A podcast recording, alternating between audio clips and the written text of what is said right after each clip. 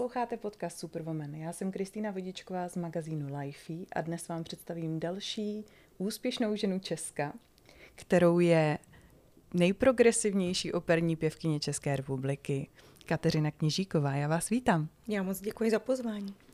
Já se vás hned na začátku zeptám. Vy jste čerstvá držitelka ceny BBC Music Magazine Awards. Jak se cítíte? Byl to váš cíl? Byl to nějaký životní milník, který jste si splnila? A já rozhodně nemám žádné milníky nebo cíle, když eh, svůj čas investuju do, eh, do práce, protože tu práci mám nejenom jako práci, ale jako koníček.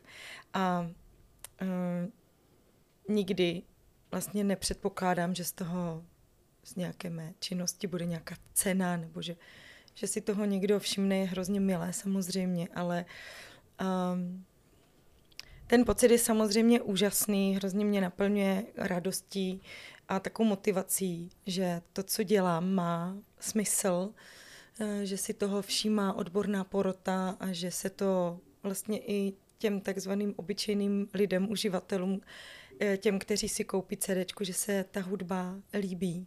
A to je pro mě asi největší odměna. Samozřejmě, když dostanete ocenění, tak je to milé, ale je to za to, co jste vlastně udělala dřív. Nějak vás to nehonoruje, eh, jenom vás to motivuje k dalšímu konání. Takže vlastně můžeme přejít k tomu začátku. Jak to se zpěvem u vás začalo? Vedli vás k tomu rodiče? A samozřejmě, já jsem měla podporu rodičů v, jaksi v těch krocích, ale nikdy to uh, nebylo myšleno, že bych se měla věnovat uh, zpívání nebo obecně umění, hudbě. Tak um, já jsem, mám starší sestru, která mě byla a je pořád vlastně vzorem. A uh, ona mi ukázala, jak vlastně jak ten hudební svět funguje, protože cvičívala na klavír a můj tatínek eh, hrál na housle, u nás se hodně zpívalo. Takže to byl takový hudební, hudební rodina, hudební svět, ale v tom nejčistším, eh, nejjednodušším slova smyslu, protože nikdy ta ambice tam nebyla. Já jsem hrála od eh, pěti let na klavír, vlastně co si pamatuju, tak jsem uměla dřív noty, než číst a psát. Tak jsem vlastně nastoupila už do, do hudební školy, když mi bylo pět. Začala jsem hrát na klavír a až ve 12 letech jsem se dostala k ke studiu, no, navš- začala jsem navštěvovat uh, hodiny zpěvu. Uh, a to mě vlastně hrozně bavilo. Já jsem nikdy neměla potřebu přemýšlet o tom, že by to měla být, mělo být moje povolání.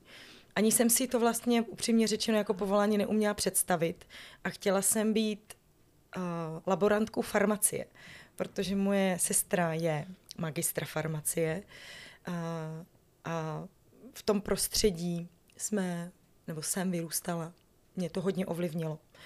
Takže když jsem byla na gymnáziu, tak vlastně ty moje kroky tam nějak směřovaly, ale Bohužel, bohu dík, jak se říká, jsem eh, se ocitla jednoho krásného večera v divadle. A to, co bylo vlastně jako to, co byl koníček a jako vášeň byla. Mm. A hrozně mě to naplňovalo, ta hudba. Tak se najednou vlastně přetransformovalo během noci vlastně. Takhle k tomu, rychle. že, no, k tomu, že nevím, jestli znáte ten pocit, když ve vás něco začne úplně jako to zapadne a řeknete si, ano, takhle bych si to představovala, to se mi líbí. Ale vlastně vůbec jsem eh, si nedokázala představit, co to všechno obnáší. Ani když jsem šla na školu, když jsem se dostala na konzervatoř potom, tak jsem nedokázala uh, zhodnotit, co to povolání vlastně, byť jenom to studium co to všechno obnáší. Taková ta sladká nevědoucnost, myslím, zapůsobila velmi pozitivně, musím říct. A kolik vám bylo let, když, když nastala ta noc, když byla ta noc, kdy jste se rozhodla, že teda zpěv bude můj životní Bylo cíl. mi, bylo mi 16 mm-hmm. let, myslím skoro 16. A do té doby jsem mířila těmi kroky mm-hmm. chemickými a laboratorními. Mě hrozně voní já jsem na ty vůně, mě voní divadlo, mě voní lékárna, když vždycky někam přijdu, si koupím novou knihu, tak vždycky to očmuchám. A lékárna mi voní a vždycky mi vonět bude a tak to samé zafungovalo i u toho divadla. Ale přeci jen to vizuálno tam bylo úžasné. 16 let mi bylo, viděla jsem své první představení teprve, když mi bylo 16 a um, musela jsem hrozně moc dohnat, ale zapůsobilo to na mě ohromně. A teda pak vlastně na, přišlo to stěhování do Prahy z Moravy. Byl to velký šok? Bylo všechno najednou jiný? Jak jste to prožívala tehdy, ten přesun z farmacie do pěvecké školy? No, no. Ne pěvecký, pěvecko-herecký. No já jsem vlastně, já pocházím z vesnice a ten život prostě na vesnici tiká úplně jinak než eh, městský život. A Praha pro mě byl velký skok. Musím říct, že jsem si na Prahu hrozně dlouho zvykala. A, a nemohla jsem si dlouho zvyknout. Bylo to hrozně na mě všechno rychlé. A já pocházím ze Severní Moravy, kde se mluví hrozně rychle ale eh, v Praze mi nikdo nerozuměl. Vždycky říkají, prosím, zpomal. Mí spolužáci říkají, prosím, začni mluvit pomalej, protože um, my ti nerozumíme. Um, a ty lidi vlastně, cel, celý ten koloběh toho přístupu městského pro mě byl hrozně rychlý. Trvalo mi to určitě rok. Ze začátku jsem vlastně chodila jenom do školy a zase zpátky uh, na ubytování. A a přijela jste sem sama? Já jsem přijela sama, já bych řekla, že jsem se fakt zavírala, jsem se bála těch lidí, bylo to na mě hrozně rychle, všechno.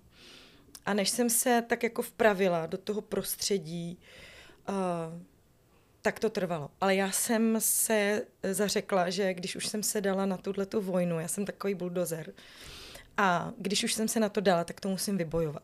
Takže jsem eh, hodně času potom trávila v divadle, eh, na koncertech a musela jsem hrozně moc věcí dohnat, protože někteří lidi v 16 letech už to konzervatoř studují a já jsem vlastně ani nevěděla, co je eh, předehra a opona v divadle, když jsem tam šla. Já jsem byla úplně mm. nepopsaný list.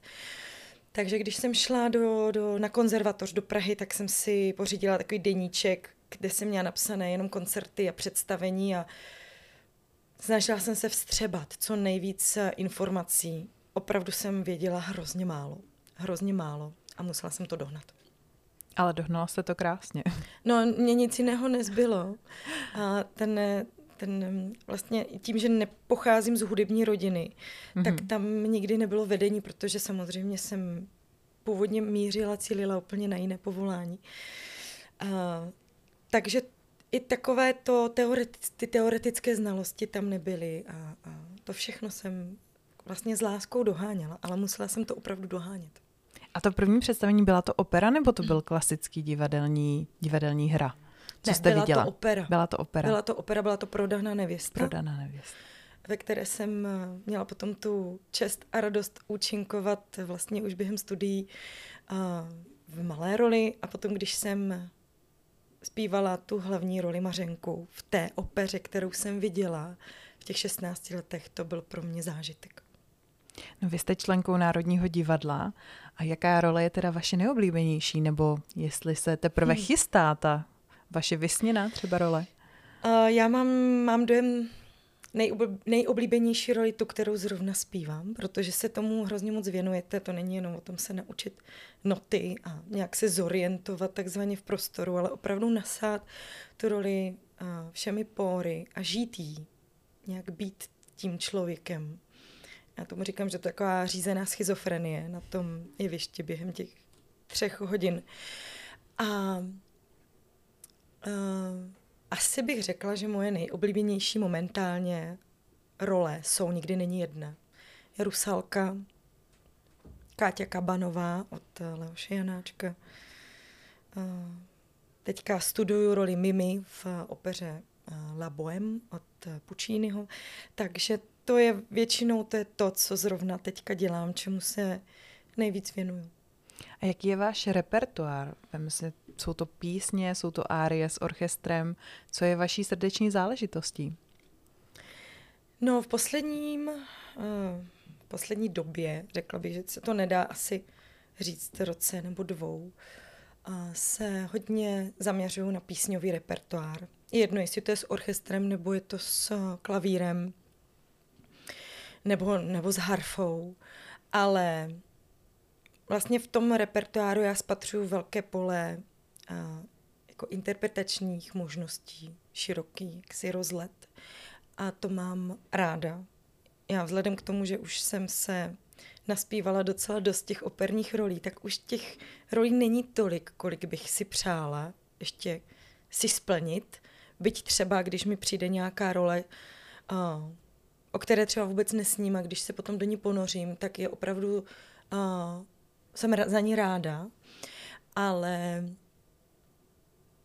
větší takový jako interpretační zápřah teďka považuji nebo spatřuju v té písňové literatuře. To je taková moje královna teďka. Mm. A jak byste, co byste poradila ženám jako klíč k cestě k úspěchu? Na co by se měli zaměřit? Nebo co je ten... To je strašně těžká otázka. Každý to vnímá jinak. Každý úspěch spatřuje v něčem jiném. Každému stačí, někomu stačí málo, někdo s tím málem není spokojený, třeba jako já. Já jsem pořád uh, nespokojený člověk vlastně, protože když něčeho dosáhnu, tak chci ještě jako jít dál a pojmout to, otočit to z jiné strany, z jiného úhlu, na to kouknout a zase na tom pracovat dál. Ale to je, myslím, spojeno s tím povoláním, jaké mám. Uh, no, strašně bych si přála, abych vám dokázala odpovědět nějaký jako recept, ale každý si ten recept musí jaksi vytvořit sám. Jestli... Co ho dokáže jako motivovat, co ho ne, ne, nebrzdí, uh, z čeho je jako spokojený. No, to je asi vlastně ten, ta míra toho, co si člověk dokáže představit. A asi se nezastavit teda. Víceméně nikdy. Nepřestat růst. Nepřestat tak? růst. Ale myslím si, že je dobré se umět zastavit a trošku zhodnotit to, kam uh, směřujeme, protože ta doba je hrozně rychlá. A já mám ráda, když se zastavím. Dokonce když a mám dojem, že hrozně jako spěchám, tak uh, hledám čas, kdy se můžu zastavit a tak si utříbit myšlenky, jestli náhodou jsem se na té křižovatce nevidla, nevydala špatným směrem. A, no, takový ten krok zpátky, ten, ten nadhled je, myslím, jako dobrý. Já mám dojem, že ženy v dnešní době jsou takové, já si sama někdy připadám jako chobotnice, že zvládám tisíc věcí a říkám si, jestli toho zbytečně nezvládám moc, jestli se nemám jak si zasoustředit na pár věcí, ale žena jako tvor si myslím, že asi nemá v dnešní době moc na výběr, ještě s tím, jak vychovává děti, jak, jak je toho hrozně moc. Těch impulzů je strašně moc. Váš manžel Adam Plachetka je operním pěvcem, známým operním pěvcem. Oba hodně cestujete, oba máte práci v zahraničí a máte dvě děti. Jak to všechno zvládáte, jak to u vás doma funguje?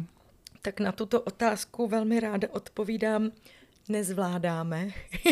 Někdy se snažíme uh, přežít. Je to fakt strašně náročné. Ale já bych neměnila za nic na světě, protože nás ty děti nejenom, že stmelují, ale dodávají nám úplně jiný rozměr životní. A já díky dětem si myslím, jsem se dokázala povznést nad spoustu věcí, které jsem třeba uh, dříve řešila, myslím tedy těch pracovních. A oni mě učí pořád, každý den. Uh, jak si brát ten život s větším nadhledem, protože malichrnosti se, na, na ně prostě není čas. A myslím si, že díky dětem mám i jiný hlas, a zralejší, vyzrálejší. A, a je to náročné to se synchronizovat. Je náročné to naplánovat. A aby všichni věděli, kde v daný moment čas mají být, aby věděli, co mají dělat, když my nemůžeme být doma z pracovních důvodů. Snažíme se střídat tu práci, jak to lze, ale mhm. tím, že můj manžel vlastně má kariéru většinou v divadle, tak e, to jeho nebytí doma se jaksi rozšiřuje na další časový úsek od čtyřech až šest 6-7 týdnů vlastně v jednom tahu. Takže na, na to člověk je někdy sám, někdy mm, nebo většinou, po většinou mám u sebe někoho, kdo mi pomůže, což je moje záchrana v podobě mé drahé maminky a rodiny mého manžela a samozřejmě chůvy a, a jejího manžela. Máme takový jaksi a, tým lidí, a, kteří nám pomáhají. Ten tým je prostě nezbytný. Ale máme štěstí, že to jsou lidi, kteří a, vlastně jako je to rodina pořád a naše chůva už ji bereme do rodiny, takže to je prostě e, naše další, další člen rodiny. Bez nich, si to, bez nich to není možné, prostě není. A co vaše pracovní spojení s manželem? Já vím, že jste v roce 2008 naspívali oficiální hymnu České republiky. Krásná práce. Jak se vám spolupracovalo a vůbec spolupracujete spolu někdy i na jevišti? A jak vám to klape tam? A my jsme docela uh, hodně zpívali na jevišti, než jsme se rozcestovali na všechny možné kouty. A těch příležitostí samozřejmě v dnešní době nebo v poslední době není tolik. A většinou se už stane spíš, že se potkáme na koncertním pódiu, než na a, divadelním jevišti a, z logických důvodů. Ale vždycky si to užíváme, vždycky je to, ale je úžasné sledovat, jak, to, jak, jak se to proměňuje, jak, jak rosteme, jak se vyvíjíme. Je to, je to někdy úsměvné to sledovat. Ale vždycky je to velká radost, protože za, pro mě můj, můj muž je člověk, který je velká jistota. Můžu se o něho kdykoliv opřít. Já vždycky říkám, že když, kdyby trakaře padaly, tak to všechno pochytá. Nejenom tím, že je takový silný, velký člověk, ale eh, cítím se vedle něj velmi dobře. Ale není to jenom on, je to spousta dalších kolegů, kter- u kterých mám takový pocit jako bezpečí na jevišti, mm-hmm. že ono se vám tam opravdu může stát kdykoliv, cokoliv.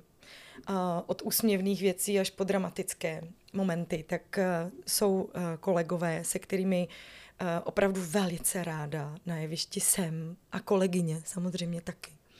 A jo, já jsem, jsem ráda, že mám kolem sebe takový okruh lidí, kteří mě činí bezpečnou. A vy vaše děti vedete taky ke zpěvu, dcerky? No tak my si zpíváme různě doma. Já se jim to nesnažím nutit. A abych náhodou buď nepobídla k tomu, aby dělali tu profesi jako já, nebo naopak jim to zprotivila. To bych nerada.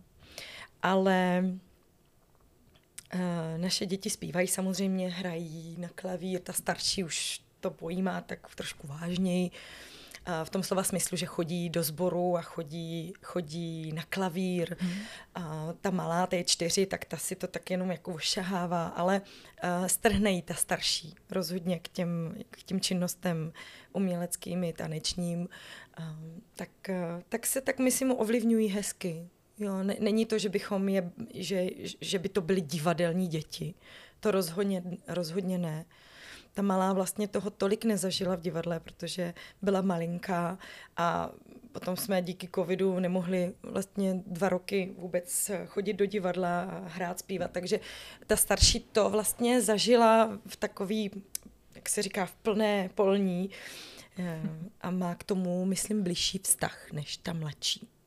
Hmm. Já se zeptám, vy jste, já jsem se dočetla, že vy jste prodělala autoimunitní nemoc ve vašem tě, druhém těhotenství, což muselo být, vel, muselo být velmi nepříjemné, obzvlášť tím bříškem. A tak mě zajímá, co přesně vás postihlo a co jste překonala vlastně. Vím, že to ovlivnilo trošku i váš hlas. Mhm. No, ono to eh, vůbec těhotenství jako takové vám ovlivní hlas, protože se to vlastně pojí s, jaksi s hormonální změnou, mm. s tím, že se tak jako povznesete nad spoustou věcí, ale je vlastně jako jaksi dokázané, dokázané že uh, díky těhotenství, díky porodu uh, se ženám ten hlas mění.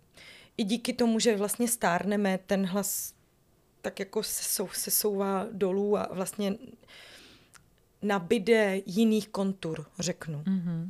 Ale to onemocnění, které já jsem prodělala, se jmenuje ježiš, Fischer-Millerův syndrom, což je autoimunitní onemocnění a bylo zapřičeněno prostě bakteriální nějakou infekcí, kterou jsem během těhotenství prodělala. Myslím si, že to asi nemělo nic společného s těhotenstvím jako takovým, ale byla to velká komplikace, protože doktoři si se mnou samozřejmě nevěděli nebo nechtěli eh, vědět rady, protože se báli toho, jak to tělo bude reagovat zcela logicky. Ale bylo to náročné, protože to onemocnění postihuje vlastně zakončení nervové, nervové zakončení. Takže mm-hmm. já mhm. jsem vlastně ztratila cit a v rukách, v nohách, nemohla jsem skoro chodit. A špatně se mi dýchalo. Vlastně veškerá ta nervová zakončení prostě byla posti- postižená. Nemohla jsem mluvit, špatně se mi polikalo, dýchalo a pro zpěvačku, když nemůžete ovlivňovat svoje vlastně jako svaly obličejové a nejenom ty, tak eh, pro běžného člověka je to samozřejmě obrovská katastrofa a, a mý doktoři mi říkali, že vlastně lidi s tímto onemocněním se nově učí chodit a mluvit a to se mně naštěstí nestalo. Ale měla jsem vlastně docela tak jako mrtvo v obličeji a ty reflexy byly hodně, hodně špatně na tom. A, a podstoupila jsem strašně moc vyšetření, to bychom tady byli, byli mm-hmm. dlouze, ale výsledek je, že jsem vlastně se dala úplně zcela do pořádku a moje dcera po celou tu dobu léčby byla, byla taky v pořádku, byla zdravá a to bylo pro mě to nejdůležitější. Ale ty stavy toho, že člověk neví, co se děje tomu dítěti, to bylo pro mě hrozně náročné psychicky. Takže když eh, mi během toho, těch, toho období čtyř měsíců uh, přicházely nějaké nabídky, tak jsem vlastně říkala, že vlastně já vůbec nevím, jak na tom budu, ať počkají, nebo ať tam dají někoho jiného, že já vlastně nevím, jestli vůbec se k té profesi vrátím, jestli nebudu muset změnit zaměstnání. Všichni mě teda ubezpečovali, že to bude v pořádku, mm-hmm. ale jeden den jsem byla jako taková ta bojovnice, taková ta typická ženská, že si řekne tak a tohle zdolám. A druhý den jsem se probudila a měla jsem totální jako down depresi, že prostě už v životě se nevrátím k tomu, co mě činí tolik šťastnou a že budu muset dělat něco jiného. Ale to vlastně taky není žádná katastrofa. Důležité, že jsem hmm. jako vlastně živá a že jsem to, ono to zní hrozně jako nadnesně kýčovitě, hmm. a, ale no, ono fakt tak. jako když člověk není zdravý, tak nemůže, nemůže žít, nemůže dělat nic. A to je prostě to, čím já jsem se uh, poučila a snažím se udržovat nějakým způsobem zdravá. Jsem hodně unavená, ale zdravá. to jsem se chtěla zeptat, jestli vás to přimělo k nějakému zpomalení nebo no. k určitém... Ono to zpomalí určitě samo o sobě, ale jestli, jestli jste změnila například životosprávu nebo něco ve svém životě Já jsem změnila jinak. Já se změnila to, že vlastně se nehroutím z věcí, které nemůžu ovlivnit. To se pořád učím, třeba můj manžel to má uh, jako svůj povahový rys. Já to neumím, já jsem se to musela naučit a muselo mě to asi naučit, jak si poznala jsem to, toto poznání nebo tohle, ta, ta zkušenost. Um, já si pořád, nebo svému okolí pořád dávám najevo, že jsem zpomalila, ale mé okolí to jaksi nevnímá. Mám dojem, že jsem pořád stejná, nebo ono má dojem, že jsem stejná a, a já jsem si uvědomila, že, že jsem dostala takovou jako brzdu, ale zároveň možnost ty věci dělat líp a vybírat si věci, které chci dělat a nezatěžovat se věcma, které vlastně na které, které mě netěší, mm-hmm. na mhm. které už nemám čas a ty se snažím ze svého života vlastně vytěsnat. I lidi, kteří mě vlastně nikam, eh, kteří mě třeba trápí nebo mě nic nepřináší nebo jsem vytěsnila ze svého života. Taková selekce životní proběhla, určitě. Uh, ale je to obzvlášť té práci. Dělám věci jenom, které chci dělat. Snažím se, aby mě to ovlivnilo co v Eh, jaksi do hloubky, mm-hmm. co mhm. nejvíc, eh, aby mě to někam posunulo. Nedělám věci takzvaně jenom, že jsem to udělala. To už nedělám. To už nedělám. A teď mě zajímá, máte nějaké rituály, které třeba děláte jak před představením, nebo jako sama vlastní osobní, který vás udržují vlastně šťastnou, hmm. případně vás posouvají dál. Jestli něco děláte pravidelně, co je přímo vaše? Je to tak jako tak, takový kompilát mm-hmm. spoustu věcí. Jak jsem říkala už ze začátku, já se ráda zastavuju, protože ten můj vlak občas jede někdy hodně rychle. A Uh, takže si vždycky se snažím utříbit si myšlenky. To je pro mě hrozně důležité, abych nebyla roztěkaná. To mě potom ta práce nebaví a není na 100%. Uh, takže to zastavení v určitém období, nebo i byť třeba každodenní zastavení. Uh, když mám možnost uh, se vyspat, tak je to taky fajn. Před představením už dříve to byla vyložená jaksi nutnost, ale s těma dětma opravdu to není fakt možný. A takže když se můžu před představením vyspat, beru to jako bonus. Dříve jsem chodívala e, do kryocentra, do minus 130, kde vás to totálně jako nakopne, protože vám taková zima, že vám nic jiného nezbývá. S tím cestováním už je to taky složitější se udržovat a v tomhle si, v, té, v tom modu. Ale snažím se takové základní věci nepít kávu, když, když mám ten den představení, mm-hmm. tak nepiju mm-hmm. kávu. Uh, ono vám nedělá, ne, no, mě nedělá moc dobře káva. Mm-hmm. Rozhodně nepiju alkohol. Uh, a přitom máte vinný sklípek. no, já bych to řekla, Co jsem můj, se dočetla. můj muž má vinný sklípek. Uh, ano, máme vinný sklípek, ve kterém se ty lahve dají uchovat nějakou dobu. Uh, takže do té doby, než přijdou ty prázdniny, já opravdu od září do června piju úplně minimálně. A mě to nedělá dobře. Takže když potom samozřejmě odbyde ten pracovní a, proces toho, té sezóny, mm-hmm. tak mhm. si milé ráda dám. A dám si občas skleničku dvě, ale že bych se takzvaně úplně jako zrušila a šla druhý den, že bych šla jako na párty mm. a druhý den, nebo třeba po, po víkendu. premiéře třeba. No, zdravě. Já se jako zdravě. jako neopím. Mě to nedělá dobře. Vůbec to uh, nemám na repertoáru tyhle stavy. Spíš jako vlastně vytěsna, vytěsňuju ty věci, jako nepiju ty věci, nejím nějaké věci v den představení. A co třeba? Nejím oříšky, čokoládu, mm. nepiju mlíko.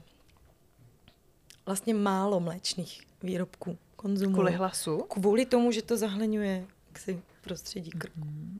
No to, na to si každý přijde sám, ale někdy vám to nedá. A když vidíte ten dobrý zákusek nebo tu čokoládu, tak si řeknete ah. A na konci představení si řeknete a neměla jsem tolik čokolády sníst. No, ale jak jsem říkala, snažím se povznést na ty věci. Neberu se tak moc vážně, um, jak jsem se brávala vážně. Jo? Možná pro někoho to je pořád mm-hmm. dost vážně, ale pro můj vnitřní pocit je to vlastně, že se dokážu povznést. To je asi ten nejdůležitější aspekt toho, co se v mém životě za poslední roky změnilo. Staráte se o tu psychickou pohodu víceméně, Víc, aby zůstala. Ano. No, no, a kde no. nabíráte tu energii? Máte nějaký třeba místa, kam se jezdíte zrekreovat, nebo... Ano, je to do toho vinného sklípku, teda nad tu, nad tu část sklepní. my máme, a my máme domeček, malou chaloupku. Já tomu říkám perníková chaloupka, ona je tak strašně malinká, úžasný vinný sklípeček, domeček. A, a jak jsem říkala, já jsem z vesnice a to je taky na vesnici. A mě je tam hrozně dobře. Jak když jsem poprvé otevřela dveře, toho našeho zrekonstruovaného, postaveného nového eh, domečku, tak jsem řekla, že se stěhuju mm-hmm. hned. A vlastně člověk přijde na to, že nepotřebuje tolik věcí, nepotřebuje tolik oblečení. A když potom vlastně byl ten pandemický stav, tak my jsme ho trávili tam a bylo nám hrozně dobře. Máme zahradu a koukáme na ty vinice a na kostel. A to jsou přesně místa, kde já, když tu energii potřebuju získat, tak se jdu projít, nebo si sednu na terasu a teď tam slyšíte to úžasné nic, že tam kolem vás uh, zpívají ptáci a šustí to listí a cítíte tu vůni. Mě hrozně pobavila jednou moje dcera, ta starší, protože ta ona s náma hodně cestovala s náma mm-hmm. um, po různých kontinentech a je taková jako kosmopolitní na rozdíl od té menší. A jednou jsme tam přijeli a ona říká, Ježíš, mami, co to tady tak krásně voní? A já říkám, Adelko, to je vzduch. Tam to opravdu tak, opravdu tak nádherně voní a v každém ročním období jinak. Tohle, myslím, ve, ve městě prostě, pokud nejdete do přírody, tak nezažijete. A ty hvězdy, jak tam svítí. No, já se můžu rozplývat tady hodiny nad tím, jak je mi, jak je mi tam dobře. Já si myslím, že až budu jako starší a nebudu třeba tolik zpívat, mm-hmm. tak je to místo, kde buď budu hodně, hodně často, anebo se tam odstěhuju. A kdy nastává takový pěvecký důchod? to je podle toho, jak se o sebe staráte, tak nastane pěvecký důchod. A u ženy je to samozřejmě ovlivněné i zase hormonální přechodem a těmito věcmi a zcela přirozenými. Takže myslím si, že ta padesátka kolem toho je, je takový ukazatel, jak dlouho to ještě jako budete táhnout a jak, v jaké úrovni, na jakém levelu to dokážete. Když se staráte o sebe dobře, když uh, nepřijímáte role, které vám nepřísluší, a to je taky diskutabilní, protože ten hlas se vyvíjí a je hrozně těžké, když vám přichází nabídky na dva, tři roky, čtyři dopředu, vy nemáte šanci zjistit, kam se ten hlas posune. Můžete se na to takzvaně jako připravit.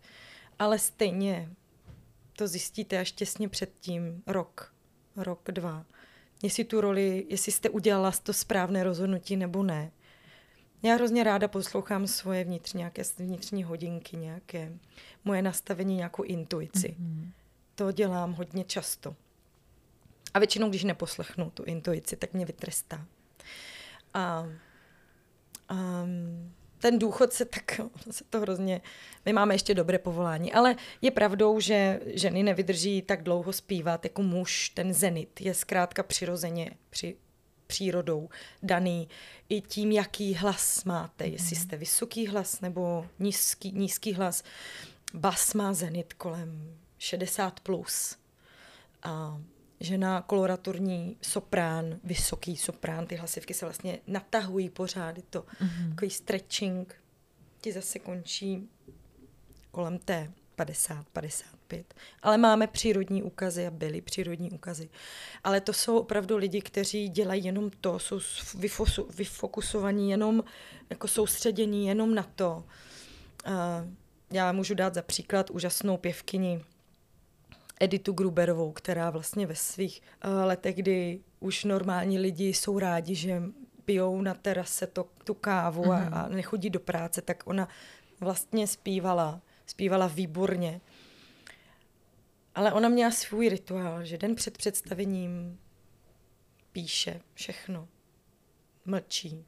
V den představení si opakuje roli jenom tak jako hlavovým tónem a má svůj klid. A den po představení to tež tak neumím si představit, že by celá populace pěvecká, sopránová to takhle dělala. Není to možný. To jsou jenom opravdu ti vyvolení, kteří se dostali poměrně brzo do, na, úžasný, na úžasnou mm-hmm. pozici, můžou si vybrat role, mají ten životní styl. Já ten životní styl nemám a vlastně nevím, jestli bych ho, uh, jestli bych ho chtěla a dokázala mít. Možná proto taky nebudu zpívat do 60. A já ani nevím, jestli bych chtěla zpívat tak dlouho. Mě by zajímalo právě, jestli neuvažujete i o herectví, přece jenom je to spojený, tak jestli hmm. třeba potom v tom, řekněme, pozdějším věku byste nešla do těch hereckých rolí bez zpěvu. Ono to, uh, možná si myslíte, že ten, to herectví jako je méně zá, zátěžový, ale není. Je to jinak, ten hlas používáte zase jinak a musí hmm. každý ten hlasový profesionál, musí ten svůj hlas ovládat. My používáme rezonanční dutiny mm-hmm. proto, abychom vlastně a, a, a dechovou oporu, abychom vlastně docílili toho, že nepotřebujeme ten mikrofon. To tež se učí herec. A mě by to samozřejmě hodně zajímalo, ale musela bych se naučit spoustu věcí. Jo, to není, že jako skončím se zpěvem hmm. a tak teď mě tady máte. Já, já miluju herectví, mě to naprosto uchvacuje.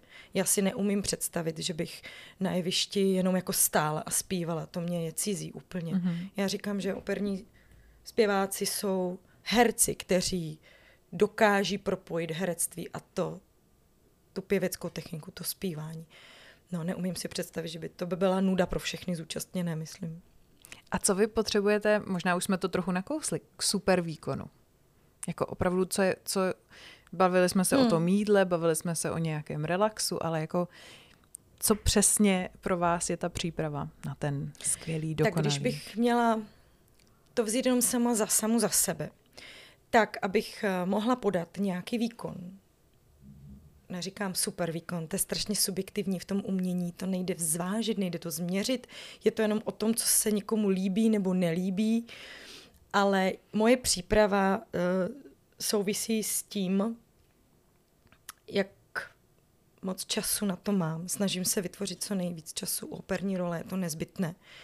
Uh, pro mě to opravdu není jenom naučit se jako noty, uh, nebo vědět, o čem to je. To je prostě pro mě tak, jak kdybych se učila zpívat, to je, to je samozřejmost. Uh, abych věděla, abych dokázala zprostředkovat uh, ten děj tomu posluchači, to je nezbytnost. Jako pro mě, když někdo neví, o čem zpívá, tak tu práci prostě nedělá dobře. Že to tak jako jenom, jo, je to asi o tom, nebo já prostě opravdu musím vědět každé slovo, co znamená, protože pro mě slovo navázané na hudbu, to je úzké spojení. A když to tam jako nedokážu, to jedno slovo přece může mít spoustu významů. A, a ta hudba to podpoří taky nějakým konkrétním mm-hmm. významem. A já musím s tím spolupracovat. Takže já hrozně moc čtu libreto. Já nečtu knihy, bohužel, na to mi už nezbývá čas. Ale libreto pro mě je úžasné. Já si v tom hledám tu postavu, hledám vztahy k, ke svým dalším kolegům, k postavám. A nebo si taky říkám, jaký oni mají vztah ke mně. To je, pro mě to je strašně krásné hledání, je to úžasná cesta, kterou já vždycky ráda trávím mm-hmm. na tom čas, na té cestě. Uh, nezbytný to je u, uh, u písňové literatury, to jsou prostě nádherné texty a ty básně, to by se člověk úplně mohl uh, jaksi roztéct blahem. A potom, když vlastně, když vím, o čem to je, a dělám si různé grafické poznámky, jak bych zpracovala tu, tu, tu látku, jak bych eh, ty, tu jaksi hudební stránku věci. A až teprve potom, když mám nějaký názor, tak přichází to teda ty kuličky, jak já tomu říkám. A snažím se to, tu přípravu předtím uh, propojit s tou hudbou, s těma notama.